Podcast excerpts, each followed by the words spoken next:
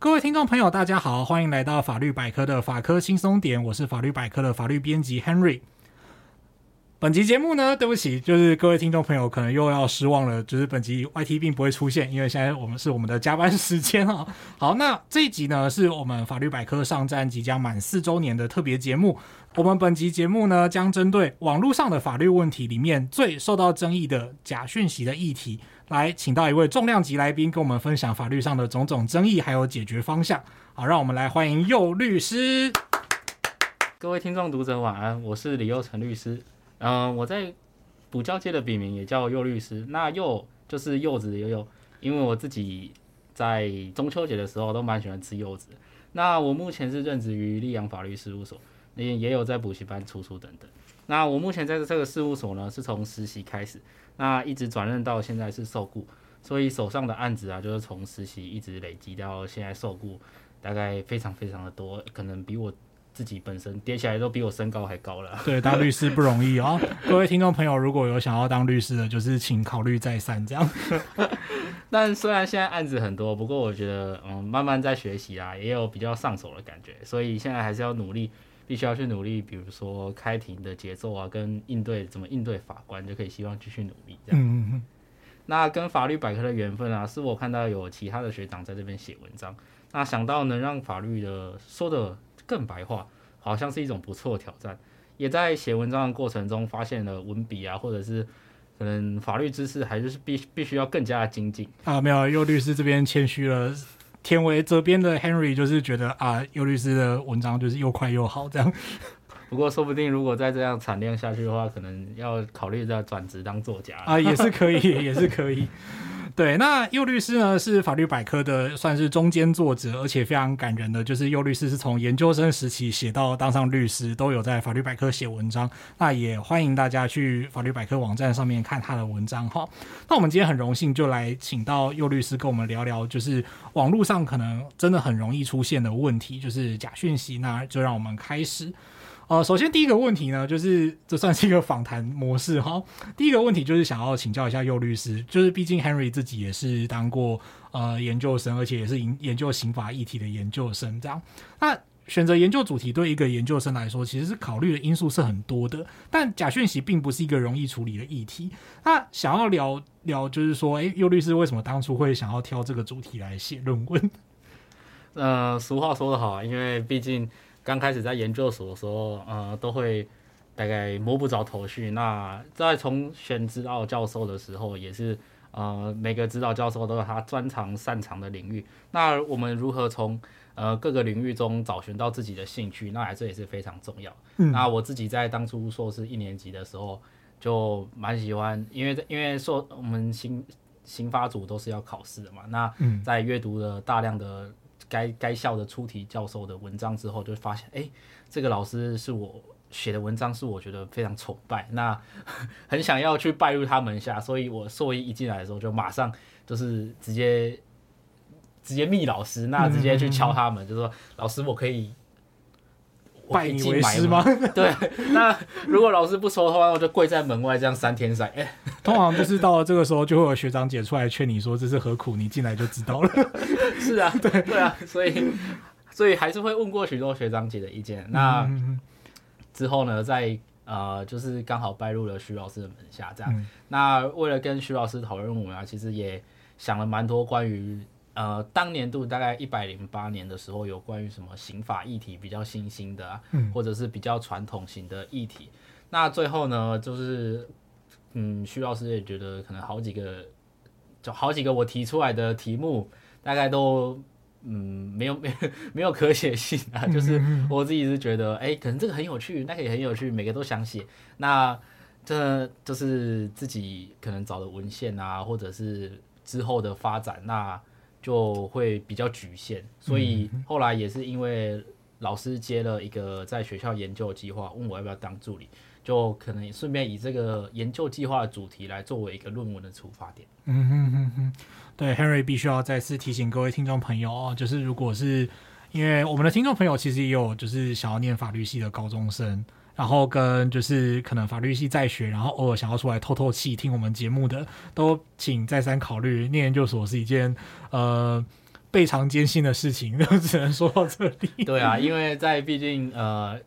选选选那个研究主题的时候啊，就要考虑到它的背景是哪一国，然后寄售的国家就是我们台湾嘛。那我们寄售的国家为什么要去模仿它的法律规范？那在模仿法律的规范下，要去阅读改国的文章，嗯，该国学者的文章，那可能就要先第一个就要先去考虑你的语言的能力。对对对，蛮重要的一个痛苦的议题哦。好，我们觉得到这里，就是那 PTSD 都要发作了，我们赶快拉回来，一张。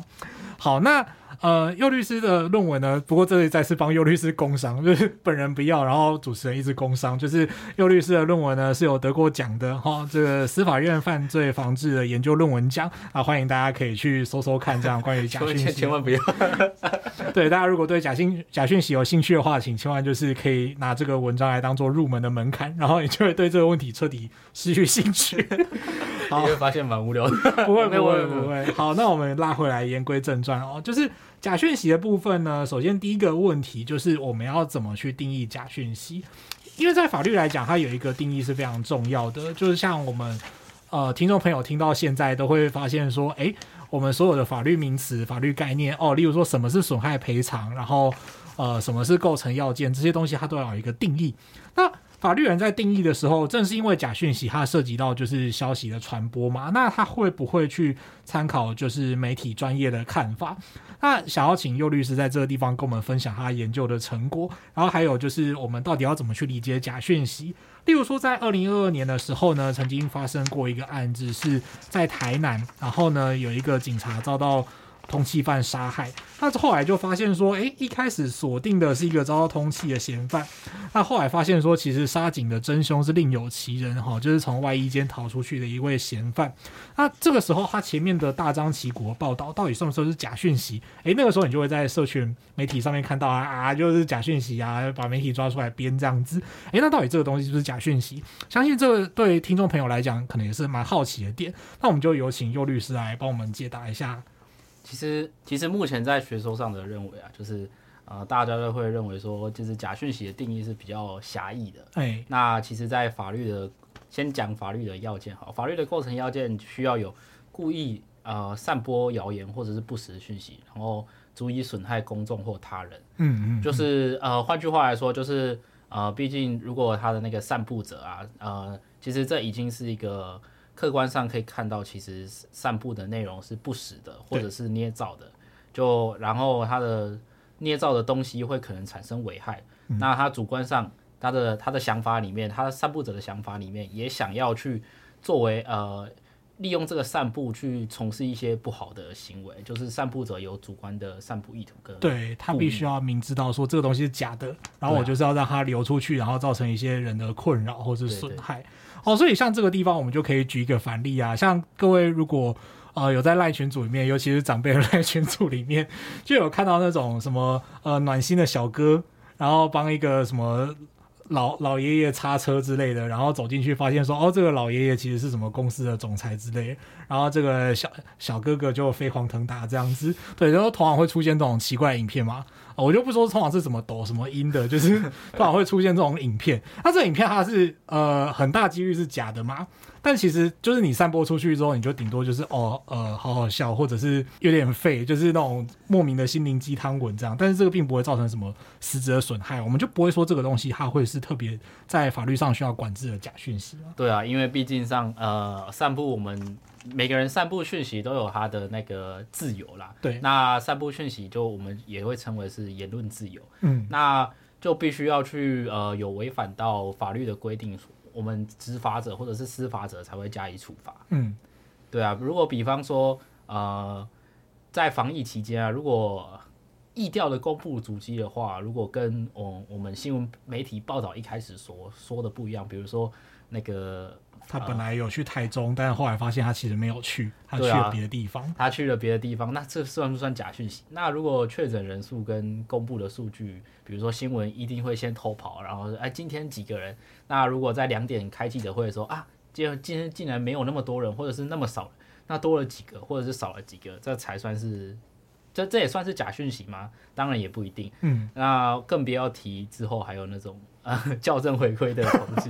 对，它就是有时候是那种统计上的误差，所以是需要去修改的。那这个东西都不一定能够说他一开始就想要去散播虚假讯息，然后去造成什么损害吗？对啊，只要在以客观上有不符的时候，都会有一种呃叫做不实不实讯息的概念。嗯，所以讯息来说，其实也是非常多元啊、广阔啊，所以依会依照每个人发出讯息的。嗯，每个使用者发出的讯息而有所不同，嗯，更不要说如果牵涉到呃不一样的法律的要件的时候，会有更更有不同的标准来界定是不是违反那个法律的要件。对，所以这个部分后面尤律师会再给我们介绍。这样是，所以事实上啊，每一个消息啊，每一个事件啊，都是有蛮多不同的面向。嗯嗯，还是要看我们自己散步者啊，去采取一个什么样的。想法或者是什么样的意图，然后去散布这个讯息，讯息本身。嘿，对，好，那就是其实像佑律师刚刚讲到的这个问题啊，就让我也想到，就是说这边跟听众朋友举个例子，例如说之前在疫情刚严重的时候，好像就有人在游览车上面，然后宣称说就是哦，他。刚从哪里哪里回国，刚从疫区回国，然后那个整车就是立刻要停驶，然后把所有乘客都赶下车，然后去做消毒。然后后来还说哦，没有了，我是开玩笑。啊，这位呃先生呢，他就被依据社会法，就是罚了两万块钱。哦，这个是目前的非常高额的一个罚款哈。刚刚尤律师提到的这个内容，就可以知道说，哦，其实这个人他可能就是为了好玩，然后造成他大家的困扰，但是他做一件就是其实会真正对外界造成影响的事情。哎，就像是 Henry 所说的，呃，其实很多人在刚开始疫情的时候就会说，哎，我从比如说我刚从中国回来啊，嗯，那如果呃家在街头的街头的老王或者街头的阿妈就听到这消息，或者说啊啊很紧张，然后赶快跑去跑去回来回家讲，然后跑去整条巷子都知道那个。呃，巷头那个住户的老王刚从中国回来，那阿妈那个 阿嬷到底算不算散布假讯息呢？因为那时候刚也疫情严重嘛，如果你散散布一个这么严、呃、重的严重的讯息，那大家都会很恐慌，嗯，那可能就会有触犯到呃那个触犯到特 那个疫情的特别条例啊，所以最后就会发现到说其实。我们讯息也会根据时代的不同，或者是根据所牵涉的内容的不同而去做区别，这样。对，时空背景会有很重要的影响，这样子。对啊，虽然呃，其实其实我们从脉络上来理解上啊，其实蛮重要，但呃，在这个资讯爆炸的时代啊，所以我们这个阅听者，就是我们每个接收讯息的人，成为一个关键。那像刚刚的阿妈，她选择了呃。还没有先跟那个街头老王去查证，他到底算不，他到底有没有从中国回来？那就赶快去跟每个街头相相通的邻居讲这个消息。那其实也助长了这些假讯息的传递与散。对，因为像其实像尤律师刚刚讲到的，就是现在资讯传播很快嘛，你常常在呃网络上看到，那都是五分钟、十分钟之内就会炸锅的事情哦。例如说有人隐匿疫情啊，或者是说哦，到底谁有没有贪污啊，谁有没有贿选啊？啊，乃至于说到底是像发生地震的时候哪里有灾情需要救援啊？诶，这些其实都是呃传播的很快的嘛，像。呃，各位听众朋友应该也可以发现，就是如果发生地震的话，你在五分钟之内，你就会在网络上看到，或者是你朋友的涂鸦墙动态上面看到一堆的地震文。既然讯息是这样传播的话，想要请问右律师，就是说，到底假讯息它有没有一个详细的定义？例如说，它有没有什么样的一个要件，或者是说它的表现形式通常会是怎么样？啊、有没有哪些我们有没有接近哪些国家，或者是呃哪一些客观上的标准，然后来对它做一个定义？其实，在欧盟啊，欧盟的那个。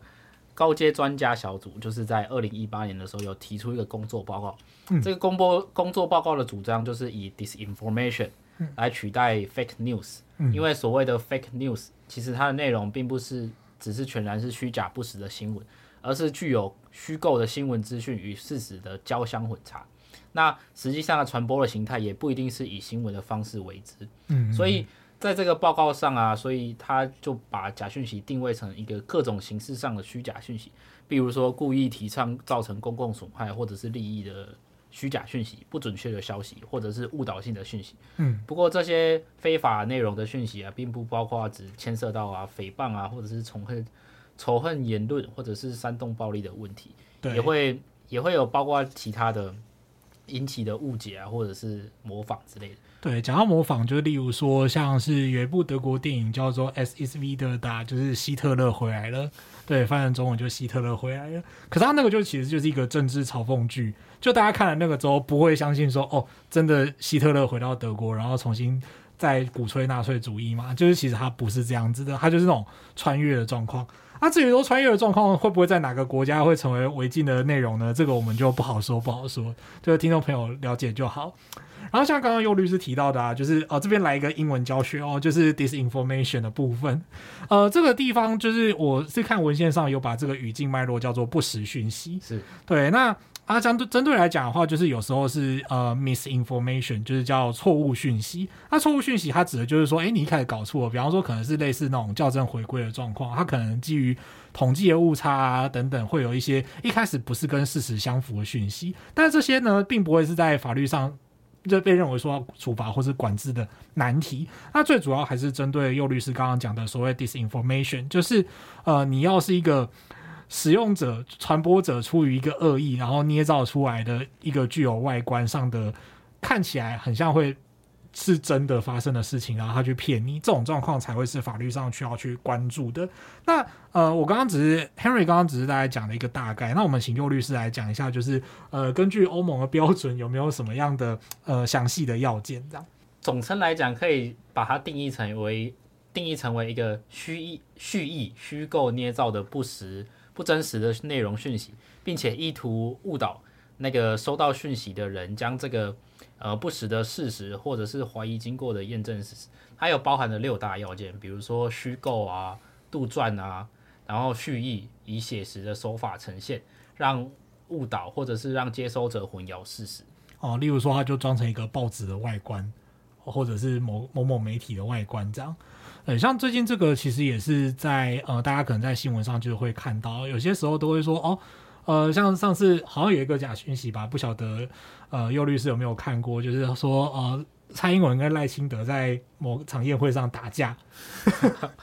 然后那个忘记就是好像是其实是某一个假托某一个类似小报的形式去表现出来的，它其实就是会让你看到说，哦，这个就是内线消息这样，但是其实就呃。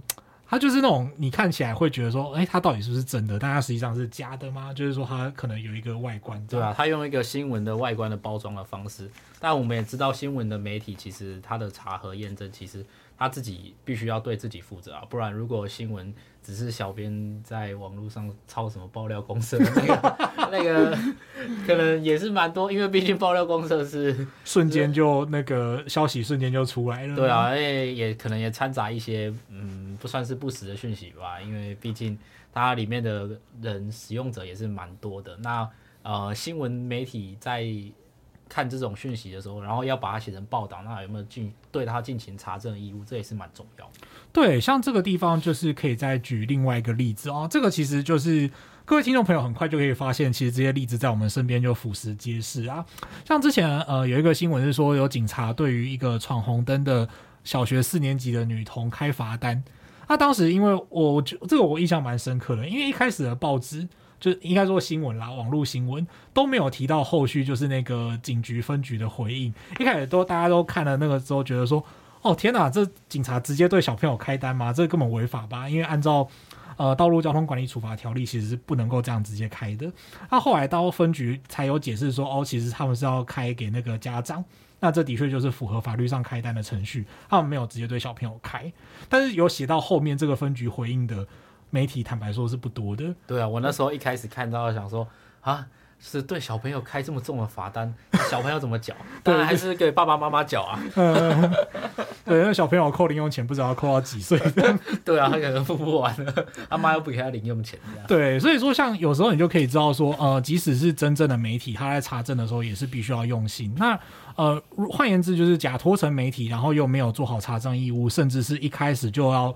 用虚假讯息来欺骗社会大众的话，这个情况就是法律必须要去。关注的，对啊，如果在不同的时期也有不同的影响啊。如果像在前面疫情比较严重的时候，那可能就会有严重呼吸道传染管理条例那种特殊特殊的法规范去呃去处罚。那现在如果接近的选举，因为毕竟今年底就要选举，对，那如果他制造了一个呃关于选举的不实的新闻报道，那是不是比如说候选人就会对他这个新闻媒体进行去控诉？那就会去变成以选罢法来规范。对，像是呃各位听众朋友应该都不熟。呃，应该都不陌生啦，不是不熟悉，是不陌生。就是今年二零二二年的九合一选举的部分呢，你就可以看到说，到底大家论文有没有抄袭，全国都在进行一个关心高教产业的动作，这样啊，这其中呢，就是你到底是提出一个合理的怀疑，说，诶，你这个论文的相似度比对就是很高啊，你到底有没有抄袭，或者是无的放矢的，就是我没有看过你的论文，我也没有拿过你的论文去跟任何的报告去做交叉比对，然后就说，诶，你有抄袭，这是完全不一样的事情，对。那不过这个地方呢，我们就要进入下一个环节，就是说，呃，我们要来检讨，应该说盘点一下，就是具体处罚假讯息的法律有哪些？因为这边其实要跟各位听众朋友强调说，我们现在的法律规范里面其实完全没有假讯息三个字，而它会在法律条文里面用到不实这个形容词哦，例如说不实的言论或是不实的资讯。那我们这边就请佑律师帮我们介绍一下，诶，有哪些法规是会针对于此，就是有行政或者是刑事上的处罚规定呢？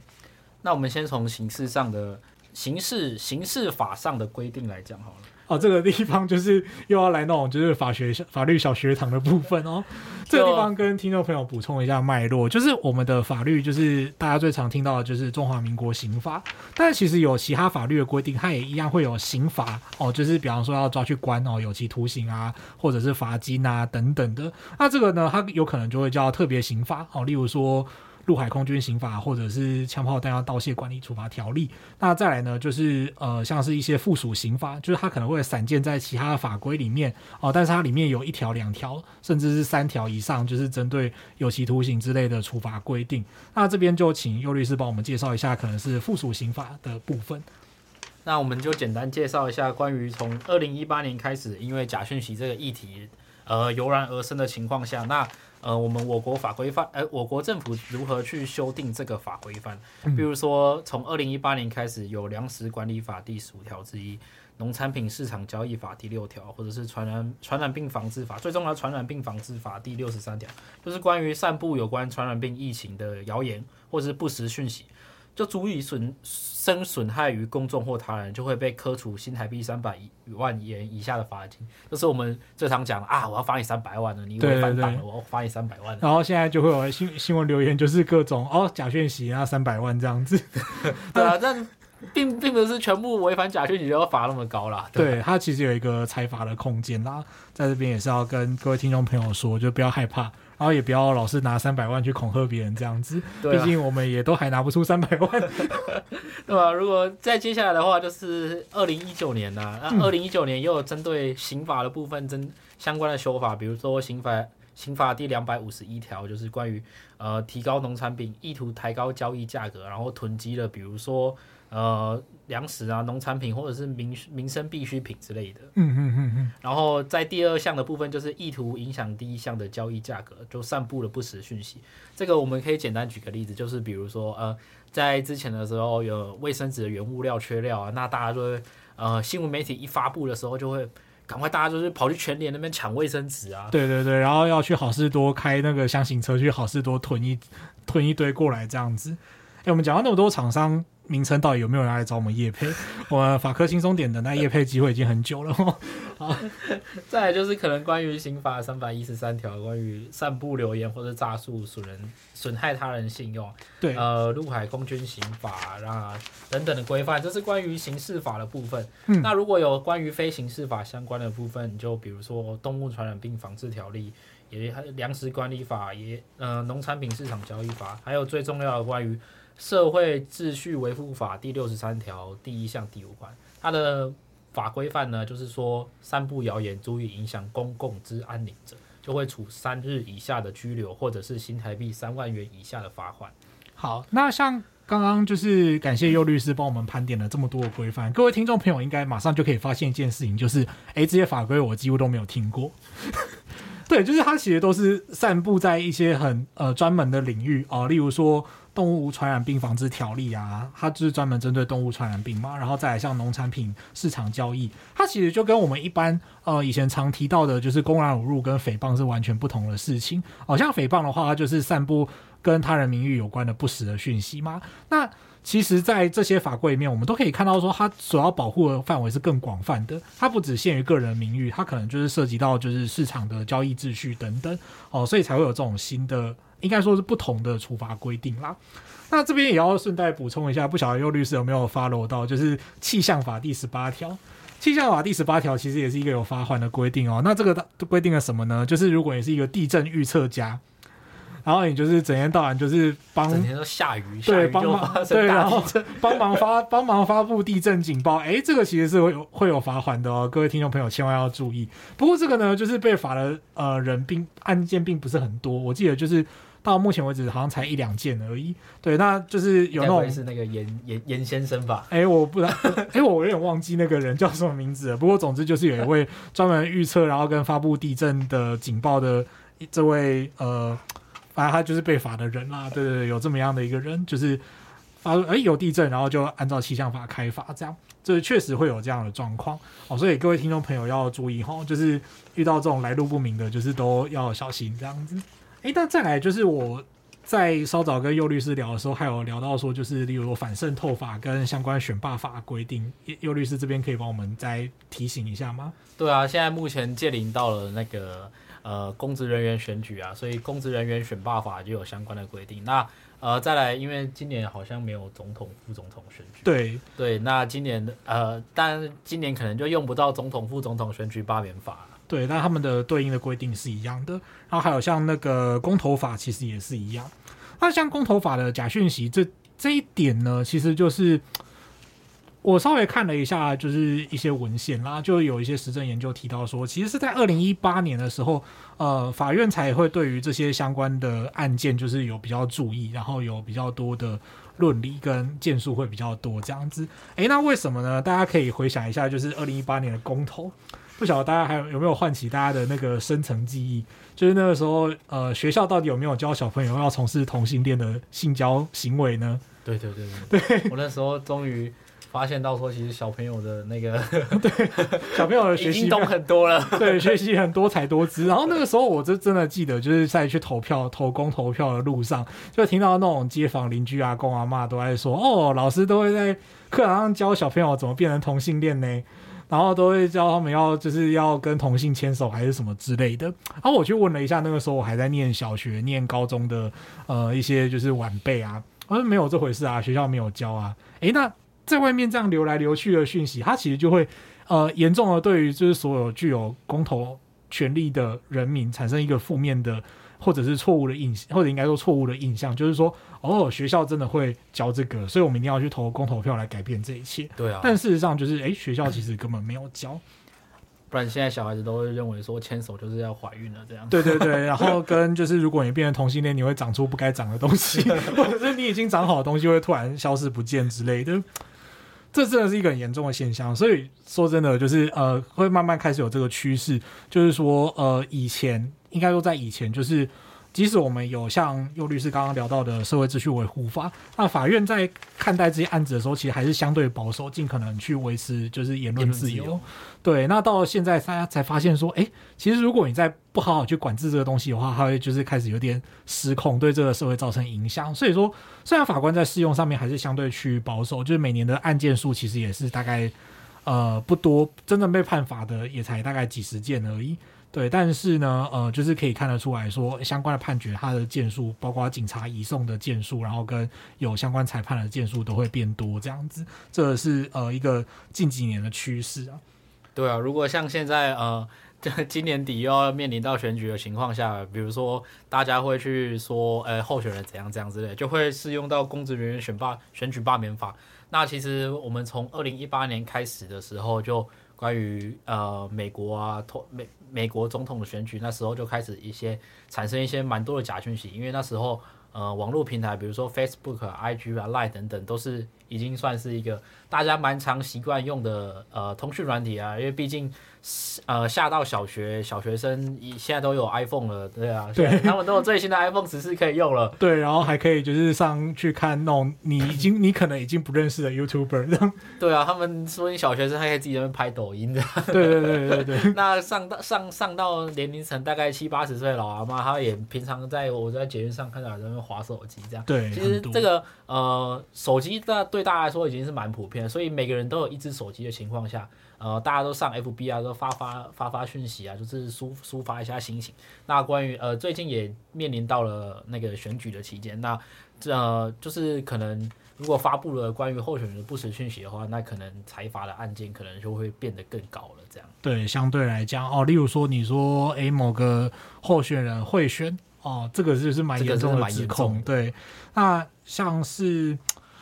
就影响选情这个部分啦，而且说真的，就是按照目前的选罢法规的规定是说，如果说你因为散布假讯息，呃，可能是真的会让一个人落选，但是他实际上是没有任何救济的机制的哦，他没有办法去提就是所谓的选举无效之诉哦，或者是当选无效之诉等等，这个是没有办法的哦。所以其实它会造成的就是对于一个民主的威胁，这也是很多人会觉得说，哦，他是不是要拿来呃作为一个管制。言论的一个理由，这样。对啊，这样像我们可以简单讲一下那个《公职人员选举罢免法》在第一百零四条的规定，它就是说，意图使候选人当选，或者是不当选，或者是意图使被罢免人被罢免，或者通过否决，用文字、图画、录音、录影的演讲或其他的方式来散布谣言或传播不实不实的事情，那足以生公众或他人，就会处五年以下的有期徒刑。对啊、所以各位听众朋友，千万要记得，当选举期间你的家族赖群组跳出一堆怪怪的讯息的时候呢，请千万要记得查证这样子。诶，那接下来我们就往下来看一个问题哦，就是这个问题其实算是大家会很在意的，就是到底管制假讯息这件事情有没有侵害到人民的言论自由？就如同刚刚右律师稍早也有提到的，就是言论自由的概念。因为呢，呃，常见的，如果你从法律的专业角度去批评的话，会觉得说，诶，让政府去出手管制的话，而不是让言论市场，就是所谓真理越辩越明嘛。你让言论在市场上自由蓬勃的发展，然后到最后真的就会打败假的。但是世界上真的有那么好的事情吗？呃，但是相对来讲，如果是政府介入管制的话，它会不会有过度钳制言论自由的问题哦？尤其像是二零二二年的八月，就是 NCC 有提出一个数位中数位中介服务法草案，它是想要让内容平台负起共同就是管制或者是打击假讯息的责任，但是呢，在国内引起了非常多反对的声浪。当然，这个就是一个。呃，蛮深入的议题啦，我们这一集可能没有办法讲得太清楚。那不过能不能请右律师就是聊一聊，就是说，诶，管制假讯息跟人民的言论自由之间，到底要怎么取得一个平衡？对，那其实我们都知道，言论自由是我们一种与生俱来、与生俱来的权利啊。那比如说，你从小婴儿开始讲话、开口开开始开口说话的时候，那就是你的言论自由，因为毕竟你没有人可以管制你为什么可以。不要说话，或者是为什么可以要说话？对，或者你肚子饿了可以哭之类的。对啊，那其实现在因为网络平台的出现啊，让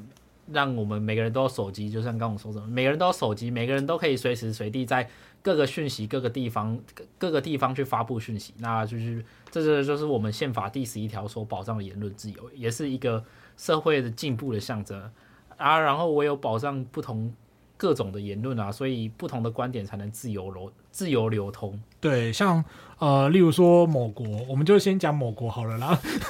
对，某国就是呃，对于言论有很多，或者他们对于影音创作题材有很多的管制嘛，限制。对，例如说呃，你不能演穿越剧，呃，对，然后听说就是他们言情小说不能描写脖子以下的部位。对啊，不然也不也也不能提到插插你。对对，就是叉之类的。对对对对对。然后如果你讲什么呃，就是有一只黄黄的，然后穿着红色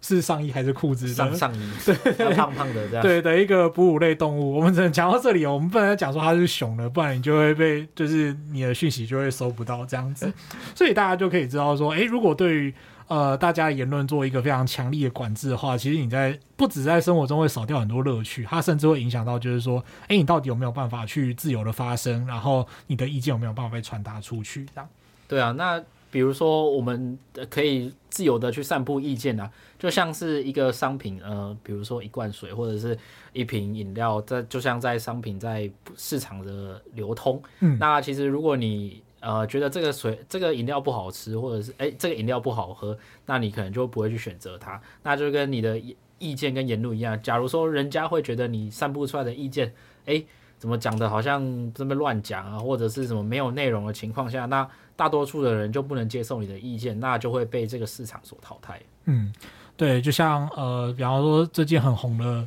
差老大手摇手摇杯，哎、欸，我们这集一直在得罪别人，对，就是什么差老大的手摇杯，然后如果你就是。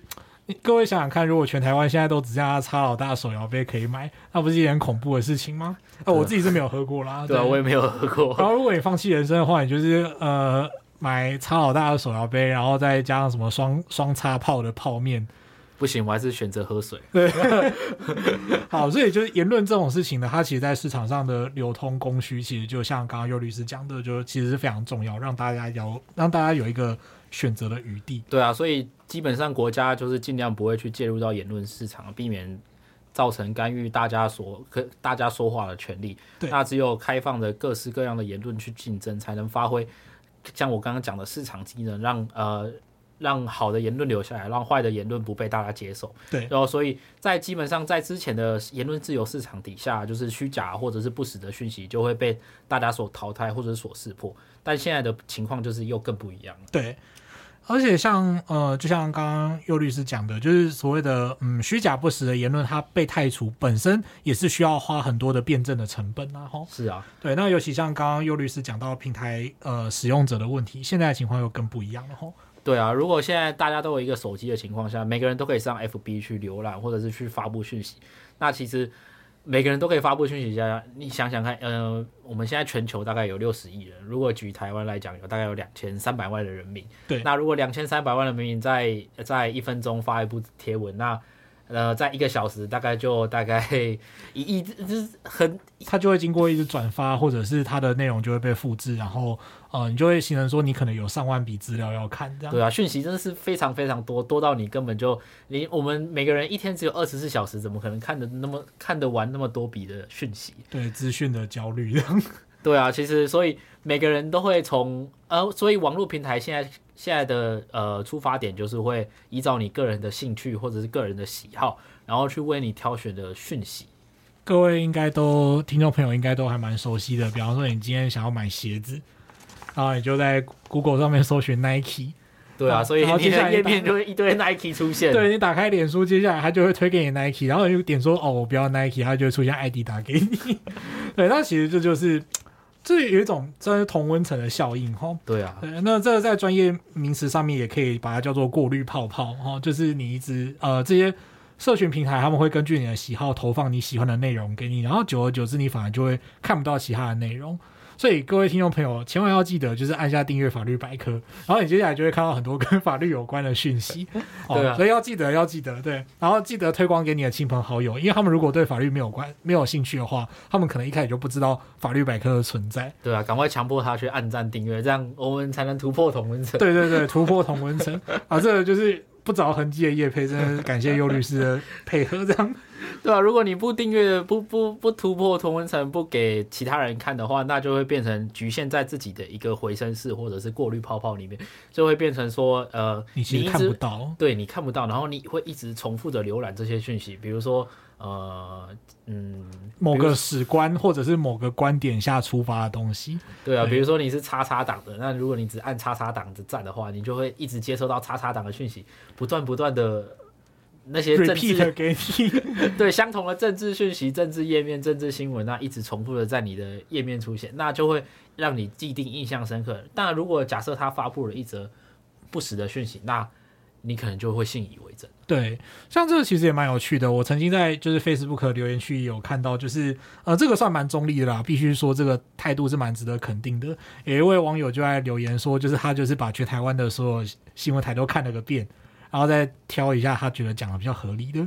哎，其实这个就是相对来讲算有比较好，因为他没有特定只看几家媒体，因为同样一件事件，其实从呃不同媒体的诠释角度，或者是说他到底有没有把这个。事情的来龙去脉就报道清楚哦，其实就是呃会影响到你对这件同一件事情的认知哦。所以像我们前面所讲的那个警察对小朋友开单，到底是不是确有其事？你可能真的是要看好几家媒体，你才会发现到说，哎，有一家还有报道，呃，平衡报道就是有去采访那个警察局，然后得出一个就是，哎，其实警察没有违法的疑虑的的一个结论，这样子。对啊，不然呃，除除他如果断章取义的话，那你接受到的讯息也是相对的片面，也是相对的局限。嗯、那这个片面资片面资讯让就不会让你全盘了解到相那个。全部的讯息这样子，嗯嗯。那第二点呢，其实我们如果在网络上网络的平台发布假讯息，其实它是非常难以被移除的。对。那最大的部分，最大的冲突就会让呃接触到假讯息的使用者，虽然他经过了事实的查证，但他也不一定会去愿意调整自己的观点，或者是更加可。就更加的质疑查证后的观点，造成一个叫逆火效应的产生。对，就是反而他会反过来，就是更有一个质疑你，质疑你。对，就比如说，呃，像我跟呃，就可能像我跟我的家里的长辈啊，说，哎、欸，其实这个是错的。那可能他平常在家的时间就比我多，那他每天无聊都在看电视台，他会问你说，啊啊，电视台叉叉叉都是这样讲啊，啊，另外一台也这样讲啊，啊，为什么？他们讲的是对的，你讲的是错的。对对对，然后就是这个时候，你不管有什么身份都是一样。这就像其实之前有一个在也是在防疫期间的一个假讯息哦，各位听众朋友可能还有印象，我不太确定是从哪里流出来的，但是他就是让有些人真的去喝那个消毒水，然后来就是驱试图驱散内心体就是体内的病毒，但是其实喝消毒水这件事情是会。呃，我就不讲它会到底发生什么事了。对啊，对，会造成你身体的伤害。我之前也有看过一个比较算是呃以假乱真的假讯息，那其实我们算是模棱两可，就是他就会在前面说，哎、欸，那个叉叉叉名人，就是每天都喝这个从地瓜叶榨出来的汁，就是地瓜叶汁，那可能会。呃，让你什么身体健康、长命百岁，反正就是让你身体很好这些。不过之后经过医生的证实，其实它会促进你的肝胆的那些病变吗？病变之类的，反正就是呃，其实它会从它会在前面用一个叉叉叉的呃可就是强而有力的见证者、见证者，让你让让你觉得这个东西。后面的东西都是真的，对，就是让你说，哎、欸，觉得活得好好的这样。像呃，尤律师讲到这个，哦，我觉得这个例子真的要举，就是可以举不完的，可以，我们可以一路聊两个小时之类的。像之前我这个东西，而且它这个东西都与时俱进的。我最早看到的是一个，就是菲律宾总统杜特地的照片，然后旁边有一个就是。这个旁白的部分，我就来模仿一下好了。这个菲律宾总统杜特地就是在公开场合上面呢，嘲讽这个蔡英文总统没有生过小孩，如何就是治理国家。好的，他其实我刚刚讲的那段旁白，就是大家可以听得出来是来自某个国度这样子，某个西方神秘国度。对，然后他就是有上那个字卡，然后配上一张杜特地的照片。诶，可是这个有没有人相信？真的还是有，他就会在赖群组上面传，然后直到就是我发现我妈的平板里面出现这个影片，我就想，哎妈，你在看什么？然后拿过来看，哦，我跟你讲，这是假的。对啊，其实 就是只要就是关于我们刚刚前面所讲的关于假讯息的第一，其实它只要变了一个其中的东西，那其实它是它就是前面真后面假，那其实你根本就分辨不出来。对，就是那张杜特地真有拍过那张照片，但是他应该是没有讲过那些话啦。你在各个。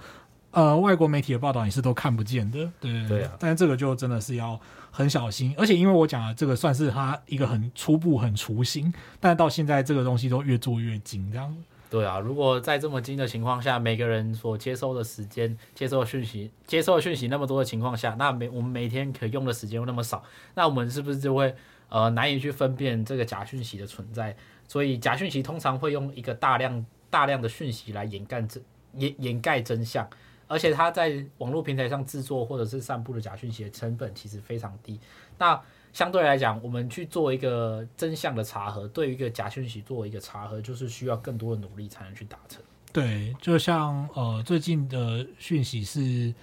这当然这是经过法院裁罚例子啦，就是说什么哦，叉叉党政府执政啊，然后毒品流入校园啊，然后相关贩毒的人都无罪啊。那这个东西其实有经过查证，可是你就是要把那个无罪的案例找出呃把有罪案例找出来，没有无罪的，没有无罪的这种事情不不会无罪的哦。就是贩毒这种事情，如果在证据充足的情况下是不会无罪的哈、哦。那你就要把有罪的东西找出来啊，把有罪案例找出来，然后把规定找出来，你才有办法去达到就是事实查核的目的。所以相对来讲，像佑律师刚刚讲的，就的确它是一个需要呃有很高门槛的事情，大家就会弄得很辛苦。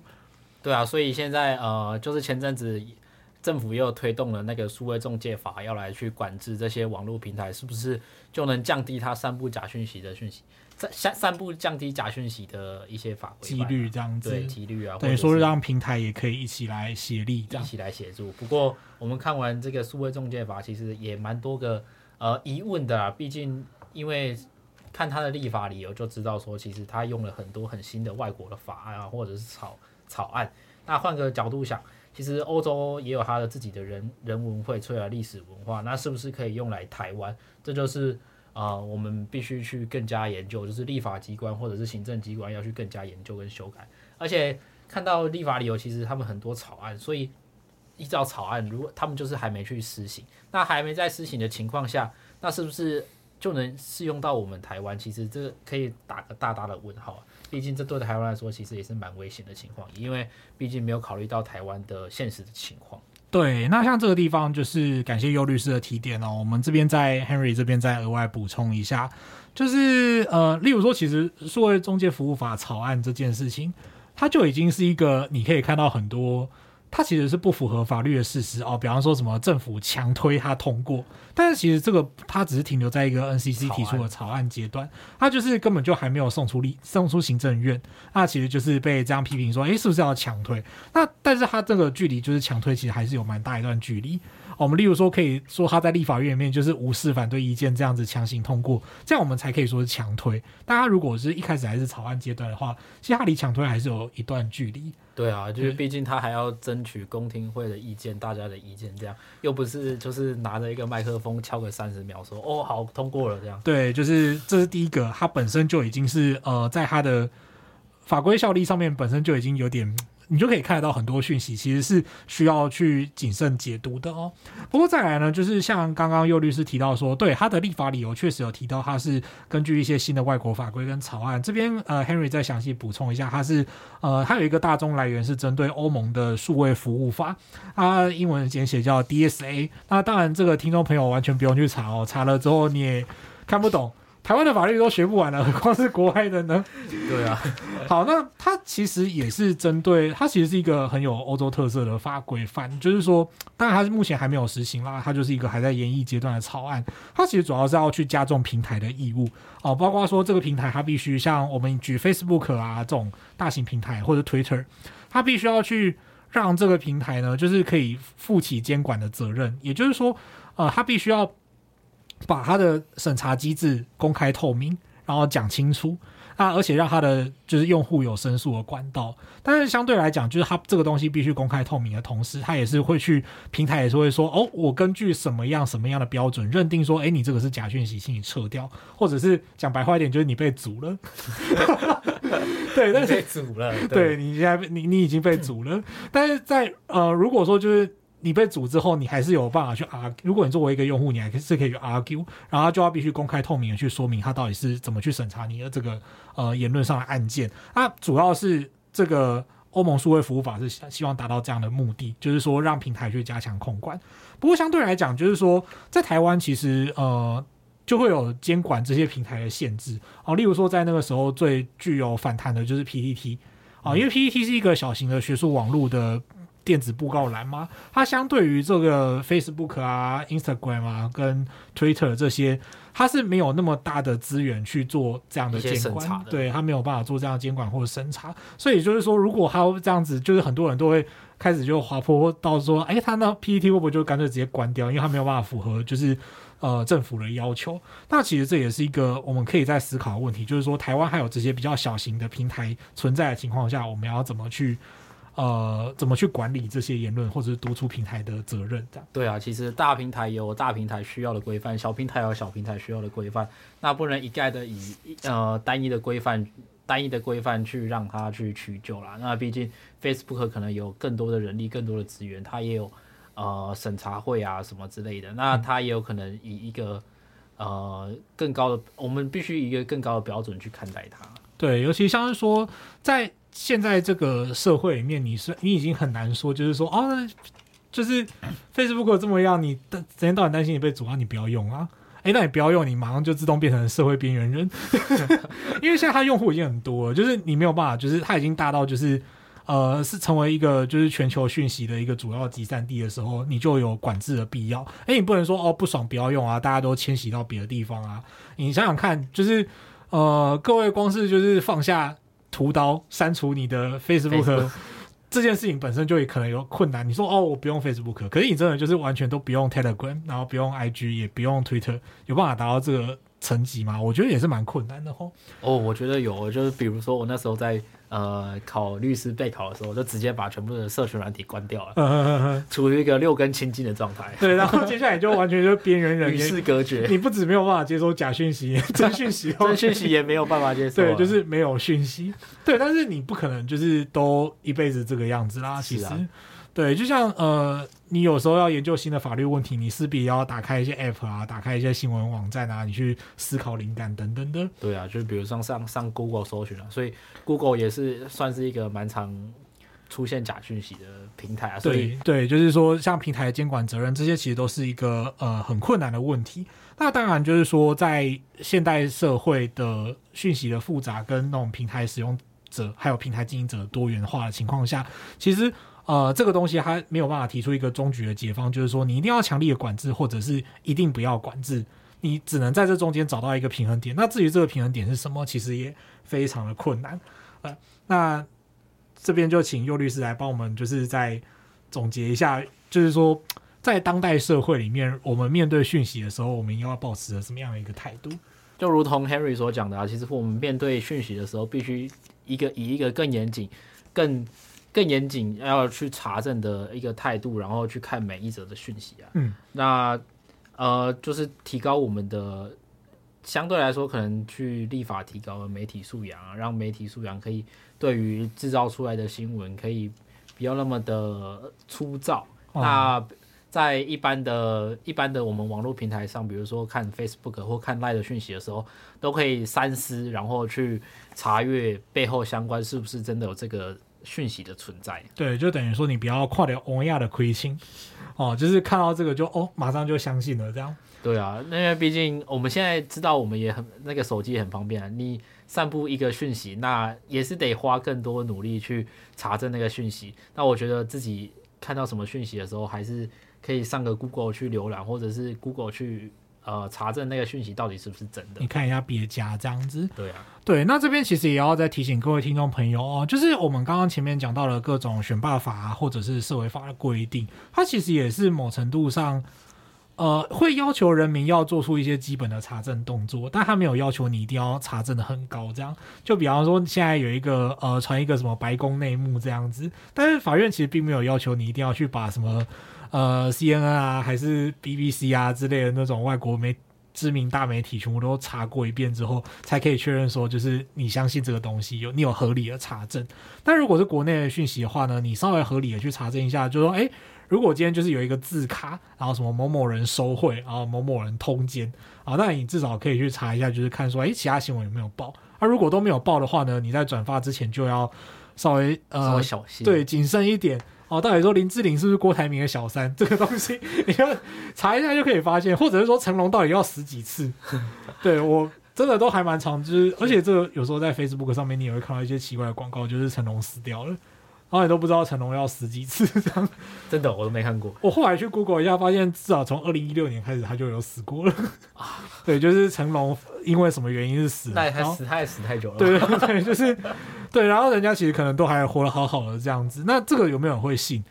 坦白说，还真的有，还真的是会有。对，所以说这个东西就是，当然我们也不是说就是呃一定要去分一个高下，或者是一定要去分一个有有那种分别心，就是说啊一定是有人太笨，或者有人不会去查证才会相信这个。对，因为其实我们每个人关心的讯息不一样，但你总有可能就是有一个软肋是，哎，你真的不太懂，然后你就真的相信了。啊，或者是说你很急，所以你看到这个东西你就义愤填膺的相信了，对，所以不要觉得说都不会被假信假讯息骗到这样。对啊，所以其实很多在法院的现在判决实务的案例，其实可以看到说，法院都会要求这个散布讯息的人必须去做一个合理查证的义务，或者是合理查证的行为，嗯、才能免除呃关于相关违反相关法规范。对，就是例如说相关行政或刑事责任的免责，对啊，像最简单的，比如说诽谤罪，那呃，比如说嗯、呃，他他有小三，那可能去，比如说我去问 Henry 说，哎。Henry，听说你最近在外面交个女朋友，这样，然后其实我可以直接很明白的呃赖赖赖赖 Henry 说，哎、欸，Henry，你最近真的交了一个女朋友啊？但 Henry 就会告诉说啊，真的是谣言，这是谣谣言谣言，对，媒体乱写的这样子。对，但是各位听众朋友，就是如果你要散布关于 Henry 有小三的。讯息，你其实这个很简单，你就是打开法科轻松点的留言区，然后留下来说就是 Harry 在外面有小三哦，那这个真的就不得了了。你要做这件事情的门槛很低，然后我要出来公开就是说哦，我没有这个，其实是其实要付很大的代价。对啊，哪天就看到 Harry 自己出来开记者会道歉的。哦，没有啦，我还不用开到记者会这样子。呃，不过倒是有那种名厨开记者会，然后把场面搞得很奇怪的，比方说呃接吻是国际礼仪啊之类的。好，那而且尤其像是现在的科技的普及哦，能不能请佑律师跟我们聊一下？就是说，在现在就是某一些科技水准普及的情况下，我们更需要注意哪些问题？就比如说之前的呃，Deepfake，Deepfake 就是所谓的声位技术。对，那前阵子也有关于呃换脸技术，那让很多的女明星受害，这部分也算是一个假讯息，但它是以一个影片的方式呈现。对，那其实我们可以看到说。讯息科技其实一直一直不断的进步，那法规范还没跟上的情况下，只能依靠我们自己公民媒体的素养，然后来去嗯培养更多的呃观念，对，更多的更多的观念观点去应对每一个不时出来的讯息，这样子。对，因为其实一个讯息出来之后，你要去查，它相对来讲都还是有一个门槛。而且像刚刚尤律师提到的深伪 Deepfake 技术，那个东西就是一路传千里嘛。例如说那个骗子合成的骗子，你就会在各种就是国外的情色网站上面看到，然后你抄了那个橘色的。